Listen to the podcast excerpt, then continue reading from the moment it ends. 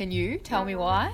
So this is a, a breaking down of a barrier. Can you tell me why? The solution could very well be Can you tell me why? All of which really begs, I think, a bigger question. It just triggers all our instincts of wanting to know what happens then. Why do universities exist? I know a hell of a lot more now. I mean, how many academics do you want to hear in one day?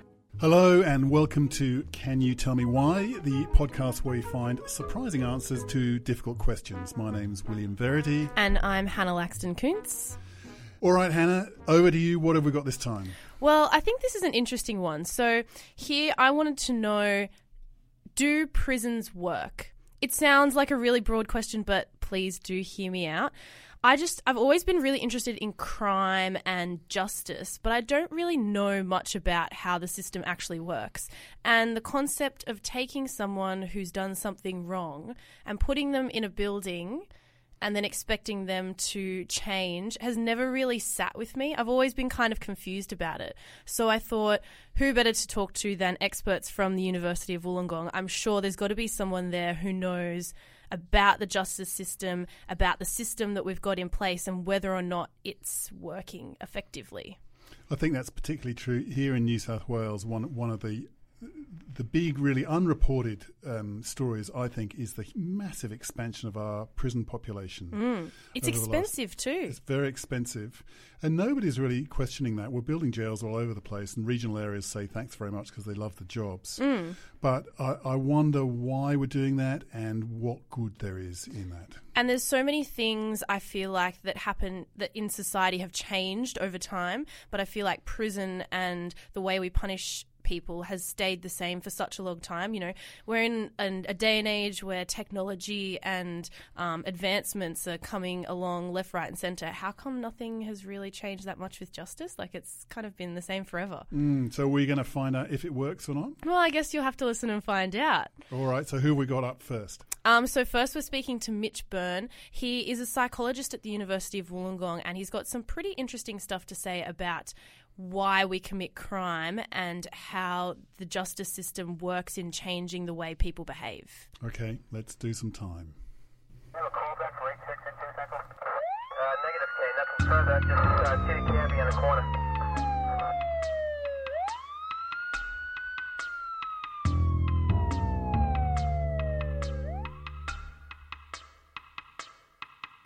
I don't know, anyone, if you get pushed out of your routine all of a sudden, anyone gets a little bit like, whoa, hang on a second. So imagine being in a routine for 25 years and then coming out and not having anyone to tell you where to go or what to do.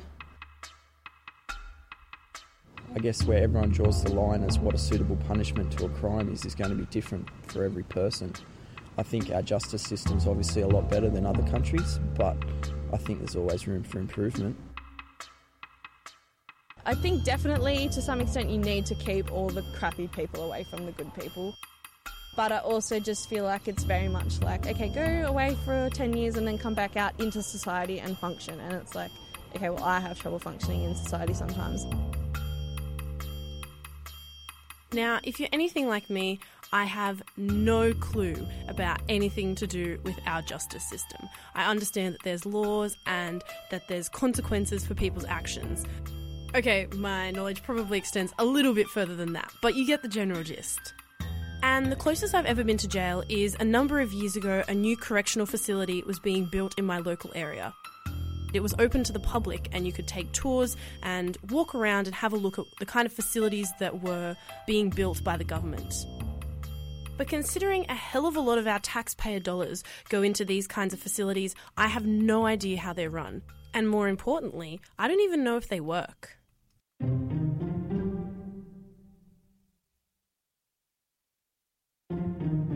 Just think of violent crimes, for example, um, the psychological effects on the victim, uh, the loss of work hours associated with that, uh, the cost of prosecuting the case, uh, and then the cost of keeping the person in the prison amounts to an enormous figure. Um, just to keep a person in a prison is over $100,000 a year. It's ridiculous and expensive, and if unless there's some outcome for that, it's wasted money. That there is Mitch Byrne, an associate professor at the School of Psychology at the University of Wollongong. With more than 30 years of work under his belt, Mitch now trains his students to navigate the law and prepare for when they're called upon by the courts or offenders. We, like every other nation, uh, followed um, what's called uh, the classical theory of, of reasons why people commit crimes, which is rational choice theory. Uh, people believed people commit crimes because they make a rational choice between the expected benefit of the crime versus the potential cost.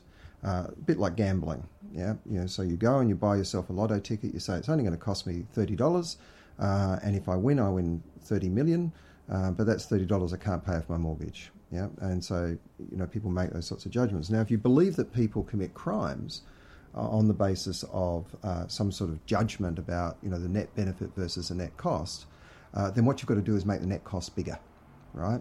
So make the balance uh, in favour of not committing the crime. And that's where punishment comes from. The idea of punishment is the punishment deters people from committing crimes.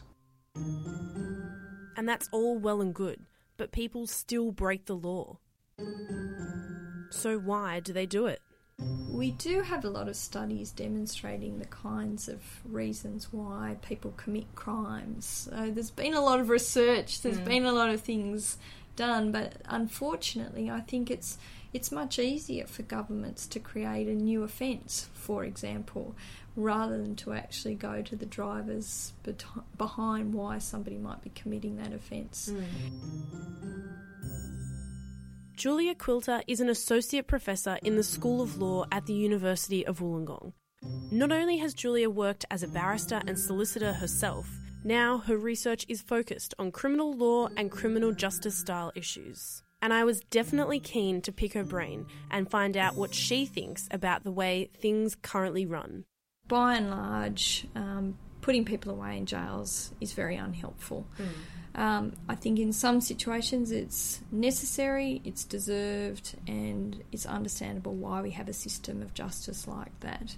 But we know that many of the risk factors for people both committing uh, offences and also ultimately being imprisoned have many social causes. So, whether they are poverty, whether they are mental illness issues, whether they're drug and alcohol abuse issues, and many of those things are not going to be resolved by sentencing somebody to a lengthy period of imprisonment.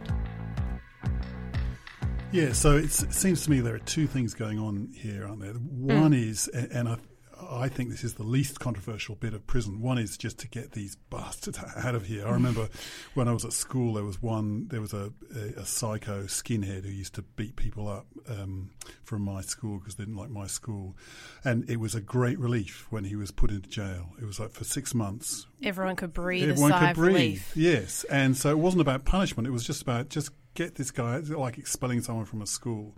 That's one thing which I, I have no issue with whatsoever. The second thing is is by putting someone into prison, are you going to reform them? Yeah.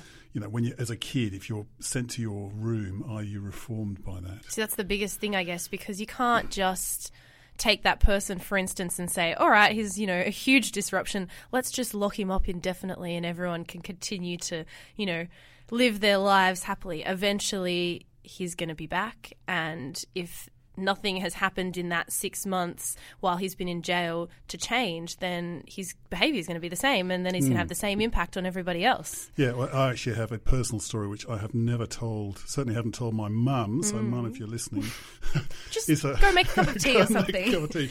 Is that I, I have been locked up briefly for uh, drug offences, uh, of which I was entirely innocent. I might say, of course. well, not entirely innocent, but I was never charged. Um, so that I do have some experience of that. It certainly didn't make me change my way. It just made me a little Angry. More, well, it made me a little more careful next Yeah, time. Just sort exactly. of won't, won't get caught A little bit more tactical. yeah, so it, it, it didn't. I mean, it you know, it, it, it didn't do anything to change the behaviour. Mm, interesting point. Let's Mm. get back into it. So the first thing to understand is that, as I said to you before, see one offender, you've seen one offender. To understand why they've offended, we need to undertake what is um, uh, currently conceptualised as a criminogenic needs assessment, which essentially means uh, a functional assessment or a, um, uh, a hypothesis testing assessment of what led them to crime. Now, it may be individual factors. It may be about their personality. Uh, it may be about the circumstances they find themselves in. Um, certainly, we remember that you know Australia was colonised on the basis of convicts who stole bread so that they can eat. Now, is that a crime? Uh, depends on, on your your belief systems about whether you care for your family or you, you care for the rules of society. Um, people commit crimes for all sorts of different reasons, and we have a uh, a series contemporarily, a series of intervention programs to facilitate change in those potential reasons why people might commit crime, ahead of the expectation that that will reduce the propensity for them to commit crime again in the future. Um, the problem, uh, and the problem that's discussed uh, most prominently uh, in the recent conference that I attended, is that it's not just about the correctional treatments we provide people, but also about the environments in which we provide those treatments mm. and how we maintain the individual sense of self, but also about the environments that we release them into. And are we releasing them into environments that are going to promote the continuation of law abiding behaviour or are going to make it hard for that individual to continue to abide by society's rules? But often, by the time a prisoner is released, the damage has already been done. There has been a lot of research looking at what long term imprisonments do to people, yeah. and probably in the vicinity of somewhere between six and seven years, it becomes incredibly difficult for someone to leave jail and to lead any form of normal life. Um, and so it's not just about, I think, to looking at what happens during the period of time when they're in jail. Um, and certainly some of the rehabilitation programs are good, some of the work in jail programs are good, some of the education programs are good, but it's also we need to focus in on what happens in the gateway outside of jail. Yeah. And we know that that transition period from being incarcerated to you know becoming in inverted commas free again is a very difficult journey um, for many people, particularly people who don't have good family supports or friendship networks or other support systems. One of the most common issues is housing, Yeah. where they actually live if they are um, on parole. As is often the case after serving the minimum term, where they actually reside during that period. So I think one of the really interesting things that both Mitch and Julia have touched on quite a few times here is the fact that there's a hell of a lot more that goes into someone committing a crime than just that crime itself. You know, there seems to be a lot of other factors that drive people to commit those crimes. There's socio-economic factors, there's mental health, there's, you know, the family you're raised in when you're grown up. There's a whole bunch of other things, you know, what job you're working in, if you have a job that is all operating around this person that leads them to make this choice. And those factors don't go away when you get released again. So Mm. I think it's really interesting how they're saying that it's important that people consider all this other information when they're looking at a prisoner and why they've committed a crime. Yeah, so it's, it's race, poverty, mental health. You take those out, you'd have completely empty prisons, wouldn't you? Mm. It's a bit like Tony Blair, um, who actually I'm quite an admirer of, even though he's, he's not fashionable these days, said tough on crime, tough on the causes of crime. Yeah. Which I thought was a good mantra. Okay, let's carry on. So it seems like locking someone up as punishment and letting them out years down the track isn't working, which means we need to find a better solution. The, the courts uh, are progressively uh, developing uh, better options for the management of offending behaviour. I'll give you one example. Uh, in New South Wales uh, and in elsewhere in Australia, we have a thing called the drug court. Uh, and the drug court operates um, to provide an opportunity for people who've been convicted of a crime related to their substance use that would uh, be associated with a criminal with a custodial sentence to instead of going to a custodial environment to go to a treatment facility for their drug dependency. Now that's much much smarter than putting a person in jail. The other thing I think that is really important, and I don't think the criminal justice system broadly addresses very well at this stage, is the interrelationship between factors that lead to offending. Mm. So sometimes we find, and the drug court is an example of that, that we might focus in on the problems with the particular drug habit. But what that does is it doesn't it compartmentalizes and looks only then at the drug issue Yeah. whereas there may well be mental illness issues there may well be financial issues Mm. there may be a whole series there may be domestic violence related issues there may be anger management issues there may be a whole range of other issues and we do need to begin to think um, much more i think for want of a better word, holistically about um, the package that is before us in the criminal justice system. That is the person. They're not just made up of one problem like a drug addiction. Mm. Um, there's multiple causes and reasons for that, and we need to start treating each of those. But again, that's a resourcing question, but it's also, Mm. I think, a different way of viewing offending. By the sounds of things, a change of view is what's needed inside and outside the current justice system. And while it might be small, we're already starting to see that shift happen. Within the prisons, um, we also are seeing uh, significant changes. So there's been a, a plethora uh, of rehabilitative programs that have been developed. Uh, and a good science behind those, and multiple uh, academic journals to report on the data of the efficacy of these interventions. But also, prisons are changing the way in which they're managing prisoners. Um, uh, and in terms of the opportunities that they're giving prisoners to enhance their educational opportunities, their vocational opportunities, giving them opportunities when they leave prison that they didn't have before they went in, so that they have the option of leading law abiding lives and contributing to society. Uh, and that's been an increasing um, uh, emphasis within prisons lately. And prisons are also being uh, much more open to new ideas. So, some research that I'm doing currently with New South Wales Correctional Services on simple things like the management of prisoners' diets and how diet and nutrition can affect cognitive or mental functioning, and how if you improve mental functioning, you improve the capacity of the prisoner to make better choices about their behaviour. Uh, and the New South Wales Correctional Services has embraced uh, these sorts of ideas uh, and supported the research. There's been some great work done on the concept of justice reinvestment, um, and the idea there is that what you're looking at is the money that it would otherwise take through traditional notions of the criminal justice system, how you might be able to use that money instead of incarcerating the individual, that is, jailing the individual, Mm. that you might be looking at, for instance, a homework set up at a local community or a bus program to actually transport particular individuals, how you might reinvest in a local community Mm. the money that w- may well solve the root causes of the offending that is otherwise siphoned off into the criminal justice system. Okay, another very fine piece of work, Hannah. That was really excellent. It was kind of a nice balance between. I mean, it's quite some quite meaty topics there. What what I took away from that is. It's a kind of nuanced view, isn't it? It's, Mm. it's prison is neither good nor bad. It's and it probably is just straight prison is probably fine for Ivan Milat. I'm very happy that he's That he's there. and it's not coming out.